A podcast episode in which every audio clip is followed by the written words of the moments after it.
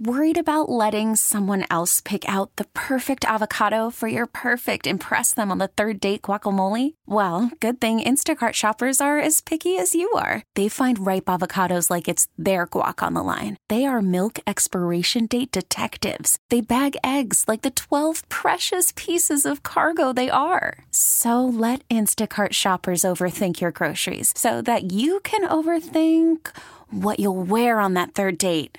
Download the Instacart app to get free delivery on your first three orders while supplies last. Minimum $10 per order, additional term supply. This episode is brought to you by Progressive Insurance. Whether you love true crime or comedy, celebrity interviews or news, you call the shots on what's in your podcast queue. And guess what? Now you can call them on your auto insurance too with the Name Your Price tool from Progressive. It works just the way it sounds. You tell Progressive how much you want to pay for car insurance, and they'll show you coverage options that fit your budget. Get your quote today at progressive.com to join the over 28 million drivers who trust Progressive. Progressive Casualty Insurance Company and Affiliates. Price and coverage match limited by state law. All right, y'all, it's Wednesday. So let's do a little midweek check in. How's your mental health? Mine's good you know, a little tired, a little burnout, but at the same time finding some um, strength and value in some of the things I'm reading. I'm I'm personally reading a lot of things that are challenging my perspective on what I want my time to be about right now, but also in a larger sense, uh, what do I want my legacy to be? So ask yourself, how's your mental health? Also, check in on a few people you care about today. Every day, I recommend checking in on at least three people saying, Hey, I've been thinking about you. How's your mental health? Listening again normalizing hearing it asking it talking about it and again letting people know that you're a resource and trying to find resources for you to honestly and authentically talk about your mental health and when we're talking about it remember to not try to fix or provide solutions just witness just listen just be present that's the work. We don't need to fix. We don't need to heal. We're learning how to be a companion. We're learning how to hold space. We're just listening and being present. Also, have you been finding any joy? So I want you to focus on joy. What have I done this week or what have I done today that's rooted in joy? And if I haven't, let's do it. I want us to set goals for this weekend, right? This weekend. What am I going to do that's going to be centered in self care and then also something that's rooted in joy, pleasure, and leisure? That's our work. That's our goal. So um, zero in on that. I want that for everyone something we should be doing every single day, asking those questions. It's something I do every day for myself as well. Have I centered joy today? And also, what have I done that's self care? I want to make sure that we are getting more familiar and building it in. Uh, let's talk about some news. We're looking at the stats, and corona rates are high, higher than the rest of the nation for people inside American prisons.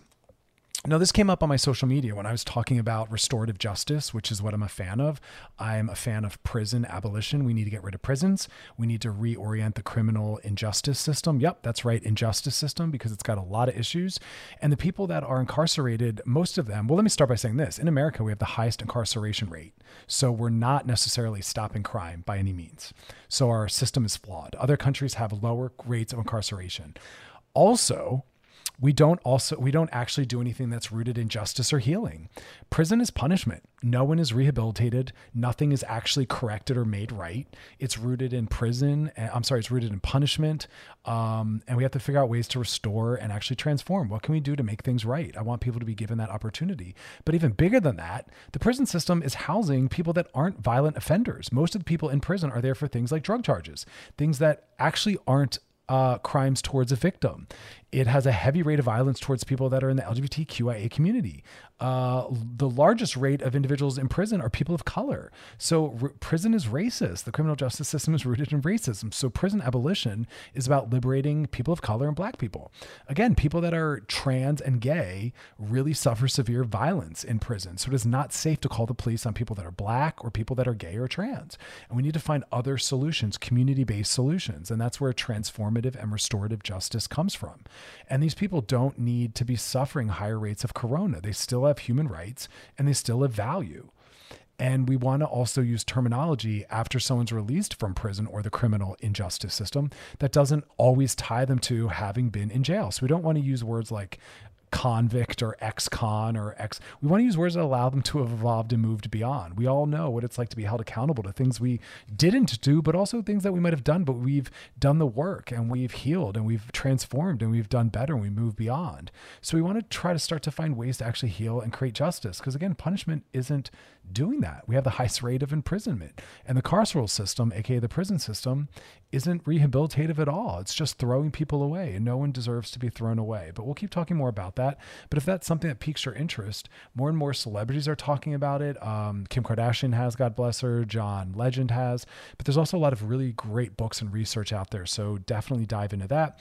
Zac Efron, his new his new show Down to Earth, is getting a lot of pushback from the social justice world because they're basically saying, ah, a white cis hetero man going into marginalized and exploited communities and other indigenous places and again, you know, colonizing and bringing the cameras and not necessarily healing or doing anything empowering for those environments, just taking advantage of it for entertainment purposes and not really looking at sustainability, which is what the show is supposed to be centered in. I haven't seen it, but I'm reading a lot of really powerful critique from the feminist community and the social justice community.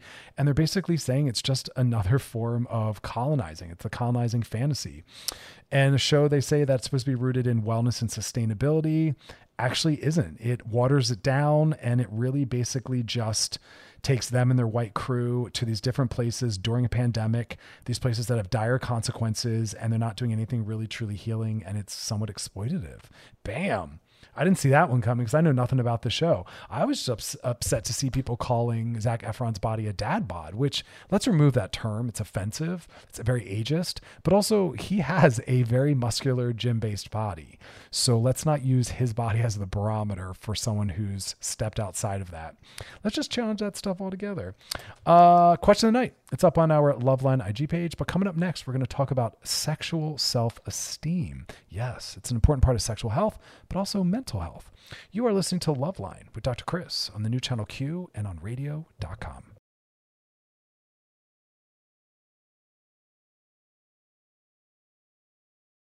All right, we're back.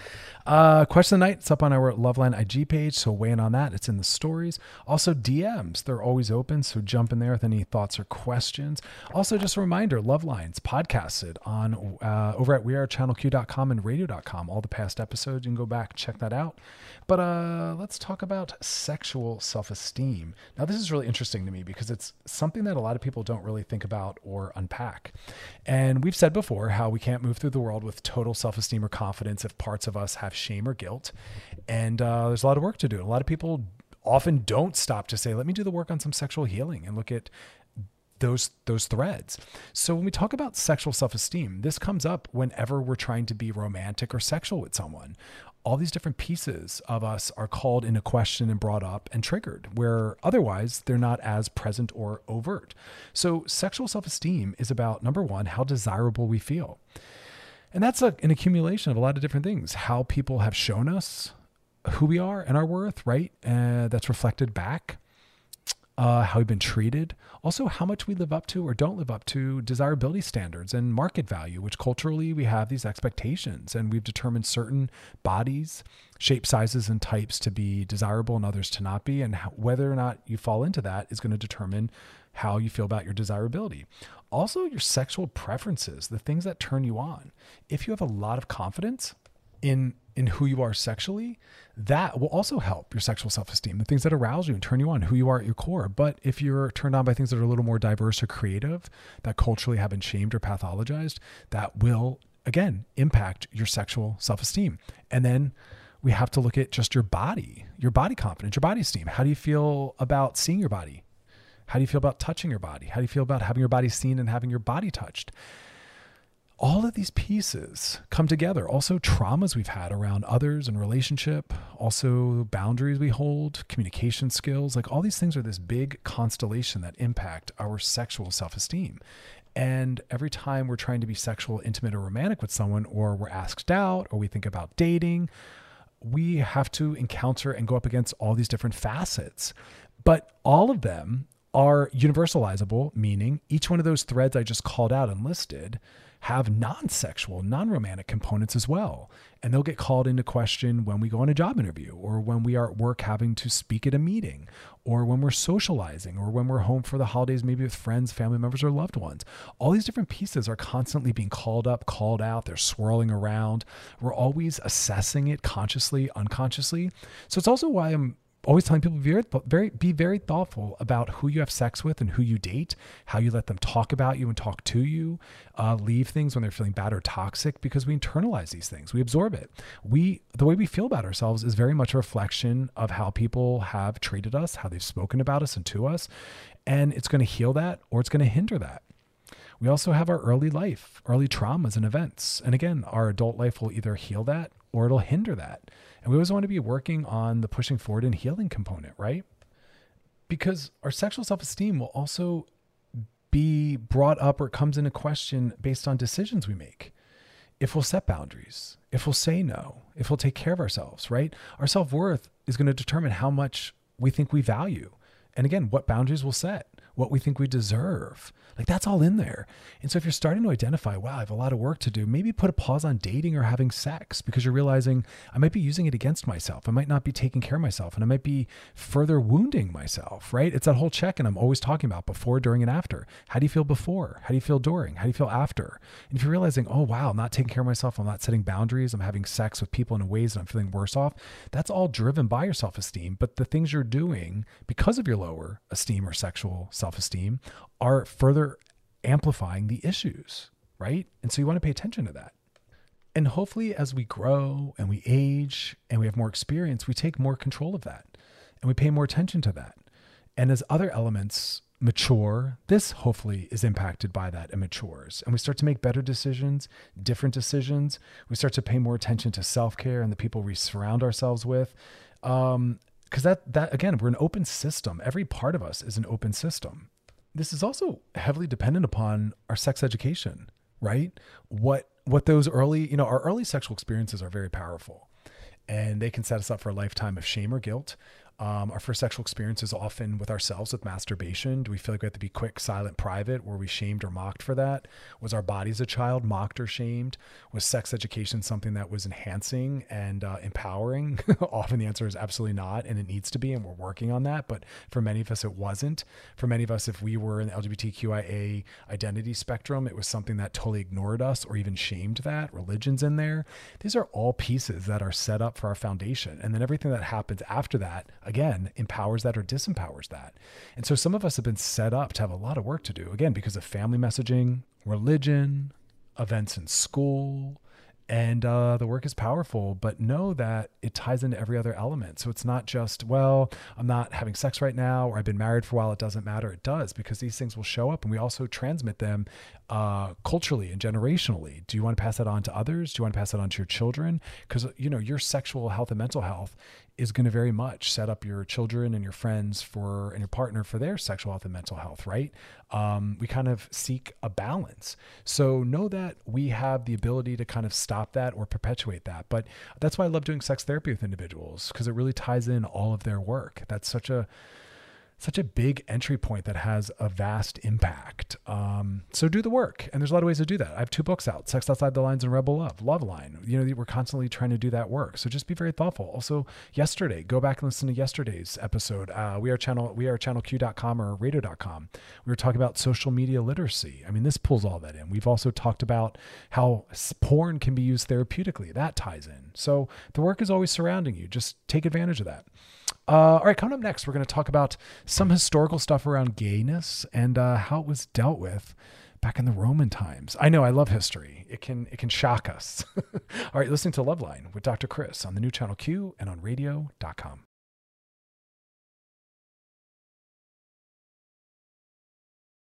All right, we're back. And just when you thought sexuality was complex enough, we look at history.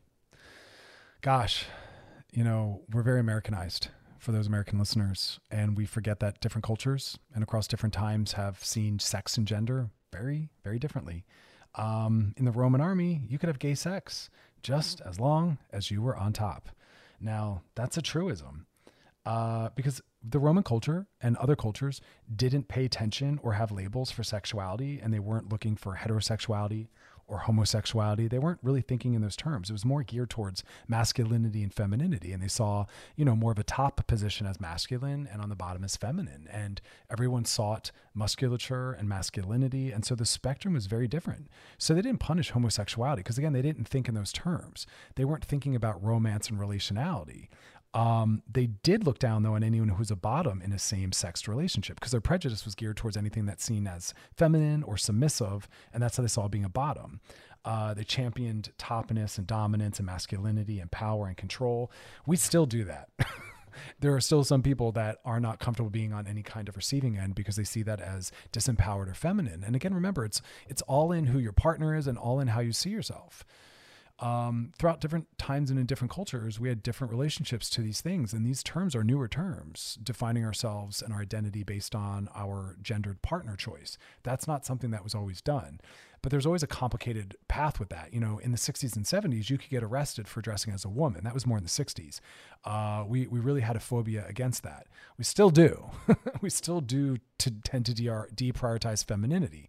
That's why we have misogyny and sexism and femphobia. And, you know, the gay community sees that oftentimes on dating and sex apps where people will say no fats, no femmes. And some of the fat phobia is tied to what we see as feminizing around fatness and larger bodies. Um, but that isn't the same in every culture and in every period.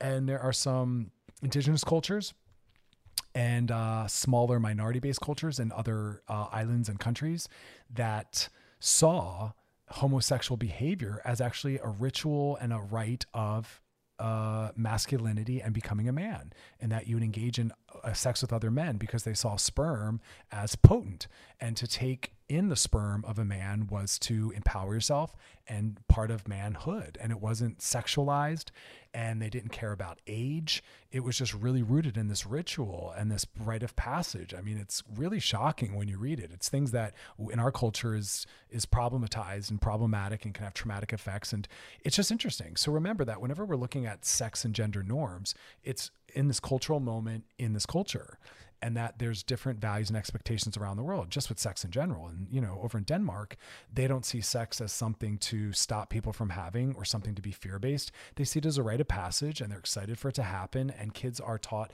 how to have it in a healthier more meaningful way. Where here we try to delay sex as much as possible and we talk about it in a fear based way and we use words like virginity which imply you've crossed over into a threshold and it's often shamed where over in denmark it's like a sexual debut. Oh you've become an adult. You've come into your sexuality and they help nourish that and nurture that and they're very supportive of those things. So I love when we look at again different historical moments, seeing how they treated monog- monogamy and marriage, and again even monogamy and marriage weren't tied to romance and love. That's a new development where historically it was tied to power and uh, connecting with families of power and money and land ownership, and it was based on what can we acquire it wasn't rooted in attraction and love and chemistry, which is now what it is. But again, if you leave America and you go to some other countries and cultures, it's still like that. Uh, dating services, matchmaking, parents are setting up rides, and it again is not rooted in romance and love. That is a modern invention. That is a modern perspective. I think it has more sustainability sometimes that way, and other times it doesn't and and how we hold it all now will not be how we hold it all soon in the future and i was talking about that on social media where i was saying that the more and more gender designations we have, the more and more we push and we push and we expand and we expand. It's just going to explode until we move away from it. And that's what we're headed towards moving away from gender designation altogether. And that's why I love all these labels. It honors, it brings into reality, but it also lets us know how fragile and flimsy gender designation and expectations are. And I can't wait for us to move away from them because a lot of psychological issues, relational issues, sexual issues are due to due to the limits and expectations tied to this social thing we've made up called gender, which is rooted in how we present ourselves, what we wear, but it's not a real thing. And there's hundreds of ways to present your gender and um, it's just such a beautiful moment. There's multiplicity happening. And so when we look backwards we really get a taste of what could be and what has been. We get too familiar with what's happening in our current moment.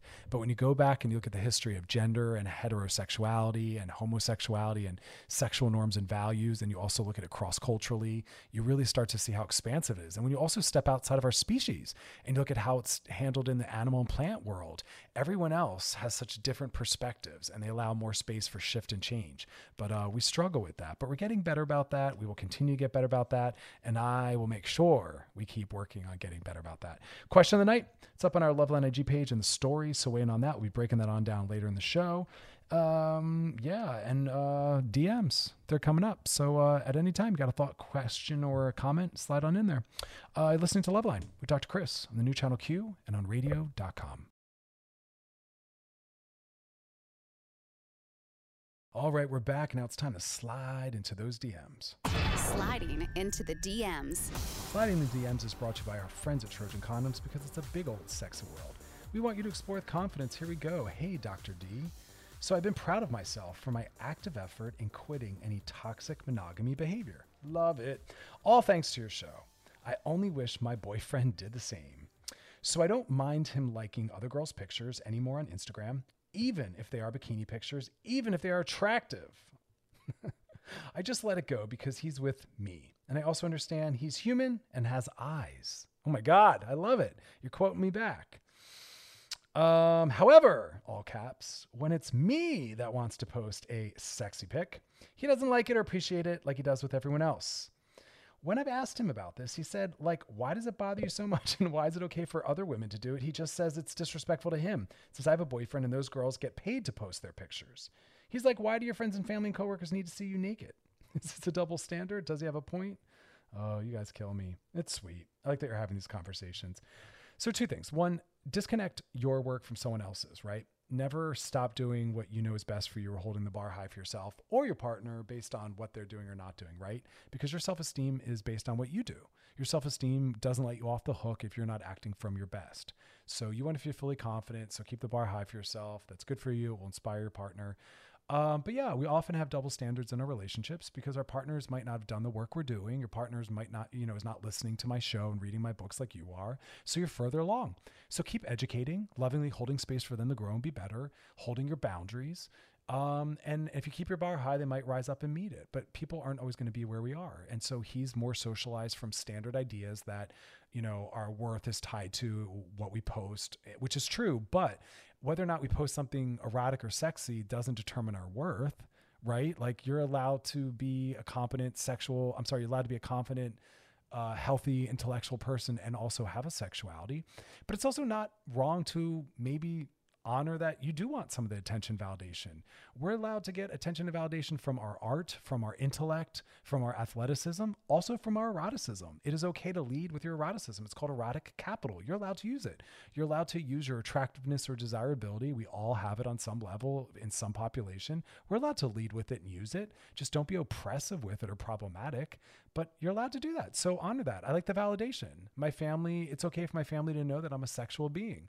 I'm working on, you know, being a feminist and knowing that we're in the fourth wave and that sexuality isn't something to have shame about or hide, especially as a female you know? And i think that that we talked on the other show about selfies as an act of self-esteem and that sometimes working through our shame based on whatever it is we're working through posting ourselves putting ourselves out there is the way that we push through and work through. Because remember shame is maintained and created by with withholding and hiding and shrinking and leaning out and posting pictures is a way to lean in and to promote and to get familiar and to get comfortable and to get the validation and that's okay because our self-esteem is again reflected back to us and you want that reflected back but if he's not there and it's not that deep, maybe don't post them. You know, just kind of realize it's not that deep for me. It's upsetting to him and do some of the work with him. You know, let him get more comfortable, more familiar. I don't know. You just have to really weigh in on how meaningful it is to you, you know, but um, I'm glad that you're able to have these open conversations and dialogues.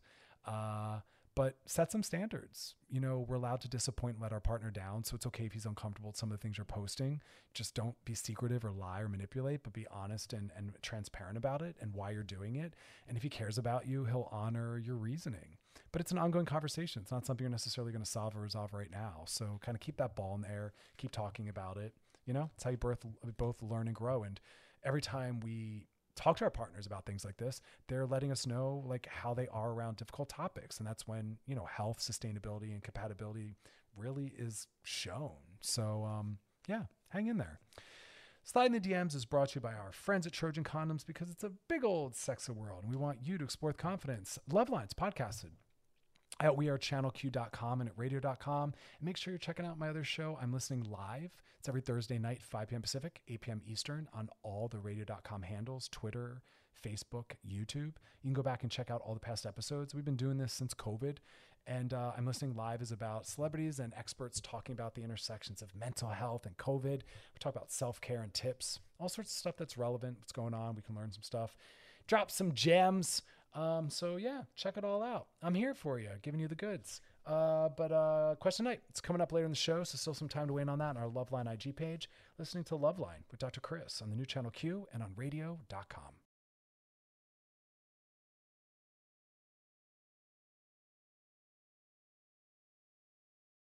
All right, we're back. Question of the night. It's up on our Loveline IG story, so weigh in on that. Breaking that on down later in the show. But right now, let's talk about work at home burnout. This makes me laugh because it's something that a lot of people can relate to. And it's it's a new relationship that we have to form with our employment, our home, our family members. You know, we remember back in the day when we had to leave our home and go to that thing called an office and we had to put on work clothes. Oh, yeah, work clothes.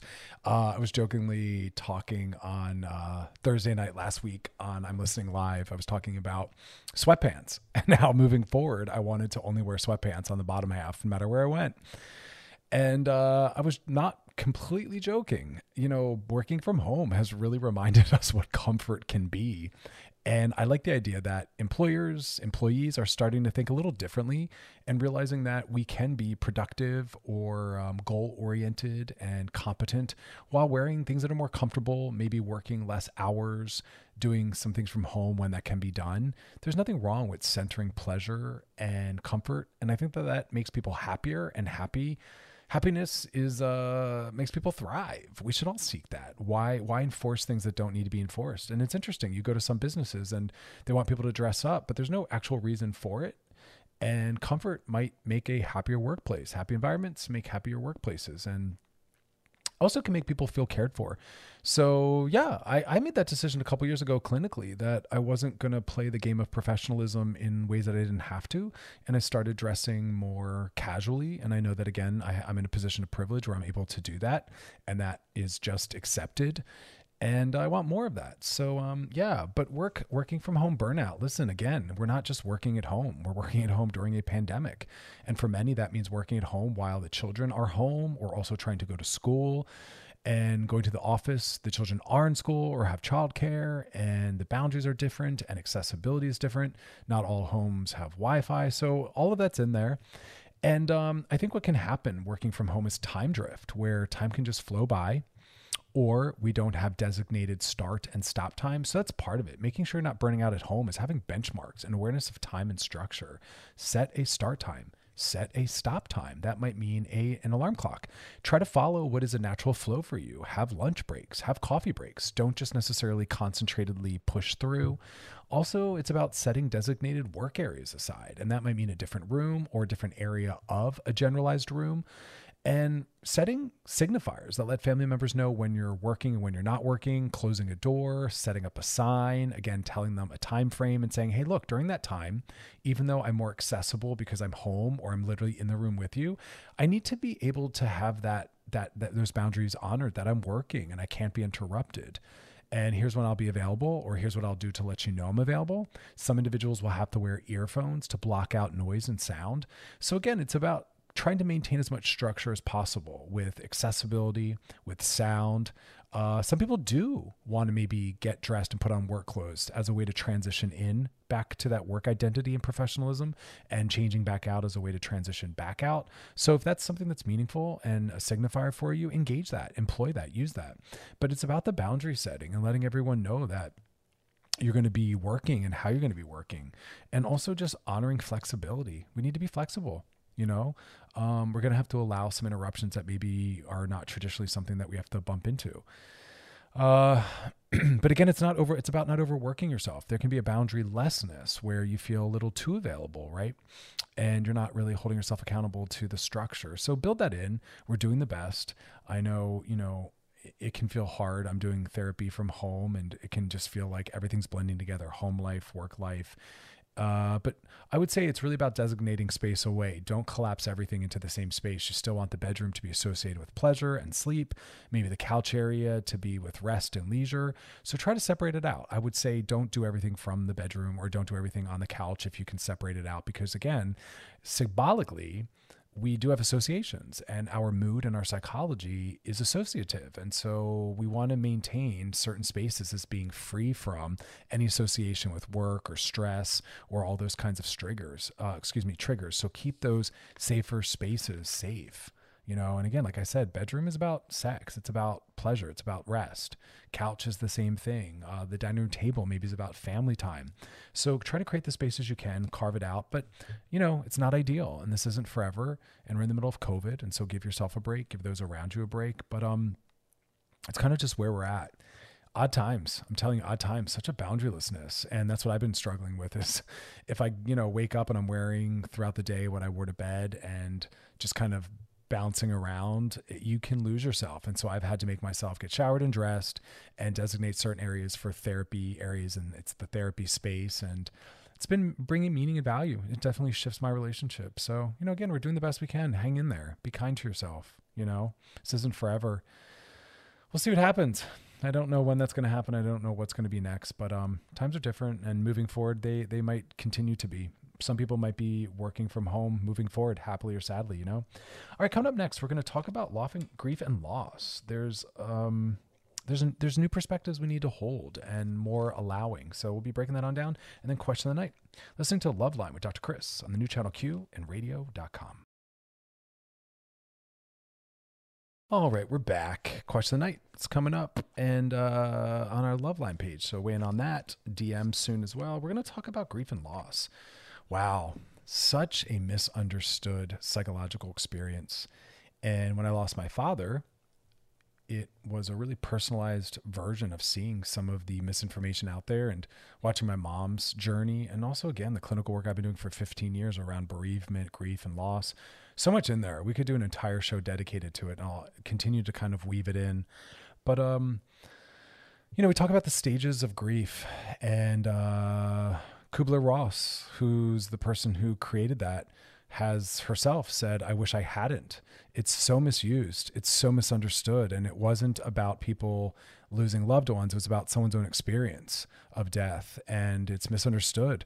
And we think that there are stages you have to go through, and there aren't. We think that there's stages that everyone will go through, and that's not true. And we think that they'll, you know, we need to go through them all. You will go through them all. None of that's true. Sometimes you go through one, sometimes you go through all, sometimes you go through none. Sometimes it's a linear process, other times it's not.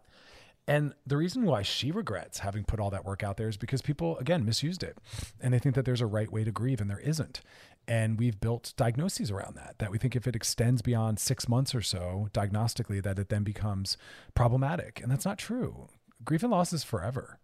And some people, you know, are, are surprised when I say that. But um, so much to that. We have memory, and memory is associative. Sights, sounds, smells, experiences will remind us of loved ones that we've lost and it will always generate feelings. And getting over something isn't a term I use because people misunderstand what that means. They think I'll never be bothered or think of something. No, you will. And that's the beauty of it. That's how you re-experience their their presence and you're reminded. And grief is a part of love. Grief is a sign of love. Grief means you did love. And it's just another element and aspect to it. But with grief and loss, it's not about getting over. It's not about fixing anything. How do we solve grief and loss? We don't. We learn to live with. We learn to live differently. We find ways to integrate it in. We sit with it. It's work as a therapist. That's work as a friend of someone who's going through grief or loss. You sit with them. You allow. You don't try to solve. You don't try to shut it down. You don't try to force them into a process. And that's when we actually complicate and make grief problematic, right? Because there's there's nothing to solve. And what we have to really look at is what is what is this pain telling us? And often it's just telling us that we lost someone we loved. And we can ask what we can learn. We can ask, how do we want to be with this? Who do we want to be with this? Right? We can have that cognitive perspective. But at the end of the day, what we really need to do is just learn as a culture how to allow pain, right? We don't know how to do that. Anytime we feel something that's painful or depressing or distressing, we want to reach for something to solve it as though that's something to get rid of. Let's, let me take a medication or let me distract myself. But we really struggle to learn how to carry pain with us, how to carry depression and sadness with us, right? Um, you don't have to suffer, right? And that's the work we do in therapy is how to not suffer while in pain and going through grief and loss, but allowing it at the same time. How do we tend to it and support it? We don't have to fix it or overcome it because grief is not a problem to be fixed or solved right? It just becomes our companion. And that was what was really beautiful to see with my mom is working with her on understanding that grief is not a mental illness and helping her learn how to sit with and sit through. And that was what she needed me to kind of witness it with her so she didn't feel alone. But I didn't try to fix, I didn't try to solve, I didn't try to distract, I didn't try to push her along the stages, I didn't diagnose it. And that's what we often do. People say, Well, what do I say? What do I do? And I say, You just sit with them, you be with them, right? Learn how to carry grief with them. Um, again, we integrate it in, and that's that's like the work of a lot of mental health is is learning how to just not be thrown off or scared of a full range of human emotions, right? Because again, what you're feeling is is love. Grief is part of love, and there's nothing wrong with that. It's a natural extension. It's a healthy human response to losing something, and we marvel at what we can grieve the loss of, and it doesn't have to be anything or anyone we were close to.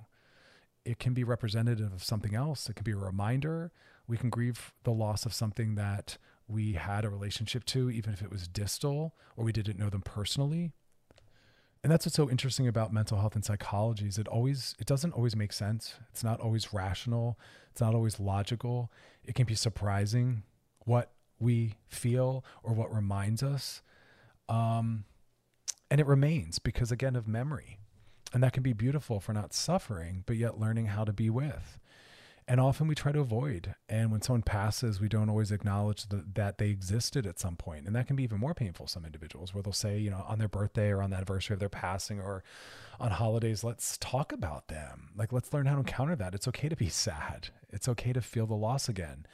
Uh, for some people it's even more painful to think that we'll never remember them you know? And i know that that's difficult um, and it depends on your spiritual beliefs on what happens. But I believe that we just transition to a new phase where we've left the body, but we can still exist in consciousness and memory.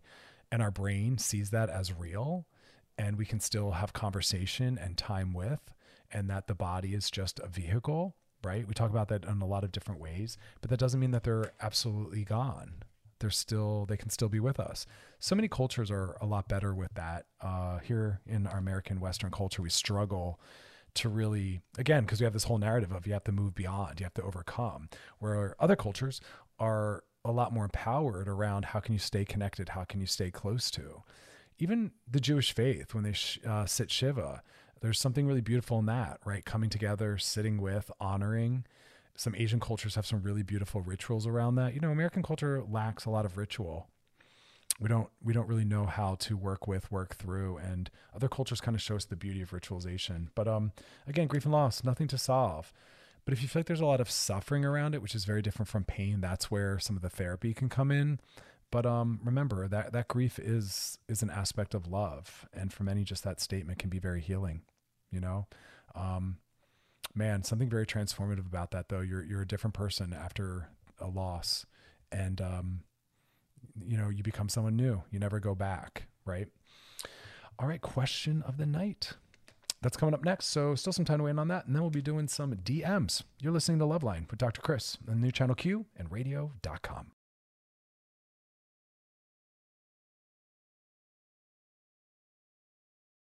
All right, we're back now. It's time for question of the night.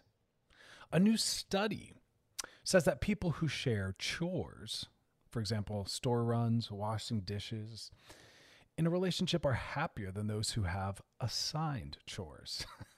How do you do chores at home and how happy are you? That's the question of the night. This is beautiful because I talk about this in terms of couples and marital therapy, which is it's not about equality. Equality is never going to exist. There are going to be people that are more content and interested and motivated to do one thing while someone else in the relationship might be less so. And so it's really about mutuality. That's the word I use, where everyone feels like they have equal say and equal power. And although it might not always be equal, as in maybe one person's more responsible for something and someone else is more responsible for something else, and it's a little lopsided in that way where, you know, the person that's more interested in sex is going to be initiating, the person that's more interested in cleanliness will clean more. You know, again, within within a level of fairness, but again, it's about having equal power, not not necessarily equality. So I like this. It it you know, this the study really looks at how there's more of a fluidity and as our needs change, someone might be lovingly willing to step in and pick up the slack while someone else is maybe focused focused on, you know, another um, priority of some kind. So I like that. I think that's what it's really about, right? Love, care, and fluidity. And we're paying attention to each other's needs and we're kind of filling in the gaps versus, versus this hard line. You do that, I'll do this, and all's well. It also probably speaks to a couple's ability to communicate, right? Like a communication's in there and care is in there. And so again, fluidity. So the question of the night is how do you do chores at home and how happy are you? First person said, I'm really messy and I'm so ashamed of how comfortable I feel without cleaning. If I got into a relationship, I'm sure that would become an issue. Yeah. I mean, this is where we really assess compatibility, right? Chemistry is just that fire and that yearning for each other and the sexuality and the affectionality and the attraction. But compatibility is what's it like when our personalities come together and how do our lifestyles blend? And maybe you should be with someone who's also kind of messy and then they won't care and they'll feel very safe and very comfortable within the um, less rigidity uh, uh of the way that you kind of keep your home. And that's what it's about. Again if you were to date someone someone who's uh, obsessive with it being everything in its place and everything being clean i wouldn't call that compatible and you might not be an ideal couple to live together which is great. You don't have to. But uh, think about those things. Or you have to say to your partner it seems like you like things more cleanly so i will like i will put cleaning upon you and it'll be done to your level and I'll handle something else instead. Um, but yeah, you're right. You should not be. T- it should not just be uh, as it is. Somebody else said to the question of the night, How do you do chores at home and how happy are you? Someone said, Sharing is caring, coming up on eight years together. Very happy. I love that. I like to use the word care. I think that's what the important piece is there. Again, how do you do chores at home? How happy are you? Someone said there's no gender roles here. If you live here, clean up after yourself. Simple. I love that because mental health doesn't take into account things like gender roles. It doesn't care what your anatomy is or what society's told you in terms of expectations because you're male presenting or female. It doesn't matter. It's just about do you feel cared for? Do you feel safe? Are you compatible? And I like that. No gender roles. Everyone has different jobs to do, and you're expected to do it regardless of what's between your legs anatomy wise. Uh, question of the night How do you do chores at home and how happy are you? Someone said, We share chores. And yes, we are happy. Sometimes I do more and sometimes he does. See, that's what I mean. That's kind of what the study was showing fluidity, not rigidity. All healthy relationships that are sustainable have flexibility in it, fluidity and flexibility. It's not rigid. And flexibility and fluidity require care and trust, right? Because sometimes it's going to be it's it's in motion. Someone else said assigned exclamation point, all caps, much happier marriage. All right, well, you found what works for you you know i've been in relationships where assigning them felt better as well because i knew that they were going to get done versus some people are a little more distracted and kind of maybe just float around and don't do much so i appreciate sometimes sometimes you need a little definition somebody else said i try to get him to contribute more I hate ha- I hate nagging, but I've been having to do that more and our happiness is slipping a bit. Yeah, so I want to put that on the partner. If your partner is needing to ask you to contribute, Uh, the question to you is why are you not aware of what's going on? And why are you not stepping up? Why are you making your partner take on the frustration and the added chore of making sure you're contributing? Like, be an adult, be more aware of yourself.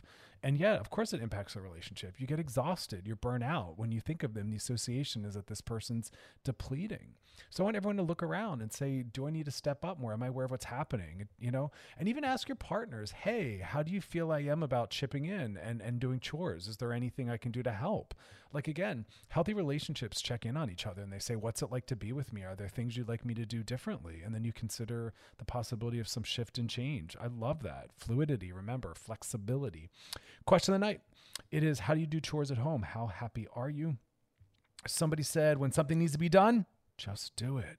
Yep, that works for people that are very aware and focused. Other people that are very busy or distracted, weeks can go by without important things getting done in terms of cleanliness, uh, et cetera, et cetera. So well done for you, though. Someone else said we trade off chores with our animals and choose cleaning chores. It's been working for us. I love that.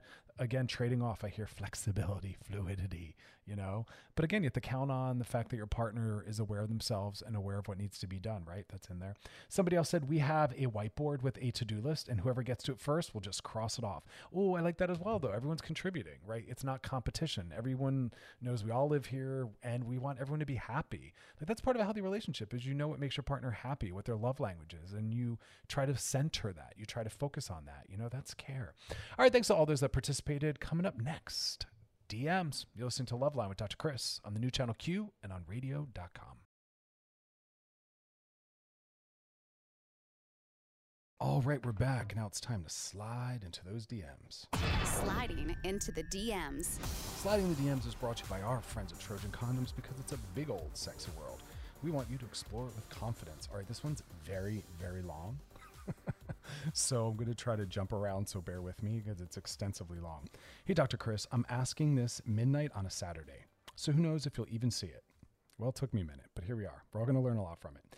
I asked this question on an app and got so much hate from other women saying I'm immature and I'm going to re- ruin my relationship and I need to apologize and that I've made my man insecure. Here's what happened my boyfriend and I worked together at a restaurant. My guy got hired that oh, a guy a guy got hired that I hooked up with seven or eight years ago in high school one time while drunk. He's now my best friend's baby daddy. So obviously, this guy's somewhat of an acquaintance, not even a friend, but my boyfriend knows we hooked up because it's a small town. And he was asking me about him and saying, Oh, it'll be weird working with him because our girls are best friends. And I replied, Oh, you guys will probably get along. He's pretty cool. And then we had a battle. He said, I'm disrespectful. He said, I can't say someone I hooked up with is cool and that it's messed up. He blew up my phone while I'm at work saying, Want to know how so and so's doing on their first day? Blah, blah, blah, blah, blah. Later, Later, when we were going to talk about it, I was like, hey, I'll talk this out with you if you can at least admit that you were out of line earlier. He refused. He said he can't get past how disrespectful I am. Fast forward to me asking my app community, and everyone's against me, saying, How would you feel if he said someone he hooked up with was cool? And how I should just apologize and stop the argument. I shouldn't be sorry for thinking someone I hooked up was cool. I didn't say he was hot or amazing in bed. like something is wrong with me. Please give me clarity. I love questions like this. So what this this app community is really talking about is what we call toxic forms of monogamy. No, you should not feel bad. It's okay to acknowledge that you've had sex with someone. It's okay to acknowledge you've dated someone. You know, I know people that inherently upon being out in the world with someone they're dating if they see someone's ex they they make them an enemy immediately and it's like why why no why don't look we don't want to move through the world seeing everyone as a threat that is overwhelming for us. That's not psychologically healthy. That's a form of control and that's a form of emotional abuse. I like people being friends with their exes. If we are in relationships with people we trust, trust. And if you can't, again, you're with the wrong partner or you have to, you have work to do. But I appreciate what you're saying. You weren't trying to make your boyfriend feel bad about this guy. You weren't, you know, telling sex stories, which for some couples that is fun and sexy. But it's okay to acknowledge that they're a cool person. It's okay to say maybe you guys would get along. I think that again, when people come into our lives via sex or dating, I want us to run it in a healthy way so that maybe they can stay in our lives. Sex is sex and dating are a great way to make new friends and to keep friends. Just because sex and romance are no longer possible or available doesn't mean they have to be completely removed. All the other aspects that we enjoyed about them should be able to stay in our lives. So I want you to be empathetic, but I want you to help grow your partner up. I think it's fair to say, listen, what you're talking about falls under the heading of a toxic form of monogamy. It's also a little emotionally abusive. I need to be able to acknowledge people in my past, and I don't have to feel bad about that. I'm, a, I'm allowed to have had sex and to have dated other people. And I wasn't keeping secrets or lying. I was open about it so you knew who this person was. And um, I'm going to leave that for you to manage. You've done nothing wrong and this is on your boyfriend to deal with his feelings. You don't need to take responsibility for all of your boyfriend's feelings. It's not your job to never make him uncomfortable. It's not your job to to protect him from bumping into anything that, you know, makes his feelings hurt. He needs to toughen up and grow up. This is part of being in the world. Our partners have dated and had sex with other people. There, there's nothing to feel bad about. There's nothing to be jealous about. You are not responsible, as these people on this app said, for quote unquote keeping your man happy if that's enough for him to leave you, he needs to go. You know, if your relationship is that fragile that someone who you had sex with years ago works there and he can't manage that, oh man, he's got a lot of work to do. This kind of stuff makes me nervous that people really still believe that we should see these people as a threat. Um, that's how it goes. So you're solid. You you have no more work to do on this other than being empathetic and available and willing to talk more. But you've done nothing wrong. And if your boyfriend floods you with texts like that while you're at work, set a boundary. Tell him you won't be responding to texts like that, that that's abusive. You're allowed to feel safe at work and get through the day. Work is hard enough. Um, so yeah, I'm sorry that that happened. That's a mess. This kind of stuff really, really gets me annoyed. But I'm here. I'm here to help you all through it. All right, Sliding in the DMs is brought to you by our friends at Trojan Condoms because it's a big old sex world. We want you to explore with confidence. That's our show. Loveline. You can check out all the old episodes on wearechannelq.com and radio.com. Also, tomorrow, check out my live stream show. I'm listening live on all the radio.com handles. That's on their Twitter, YouTube, and Facebook page, 5 p.m. Pacific, uh, 8 p.m. Eastern. And uh, as always, y'all, thanks for hanging out. Have a beautiful, beautiful night.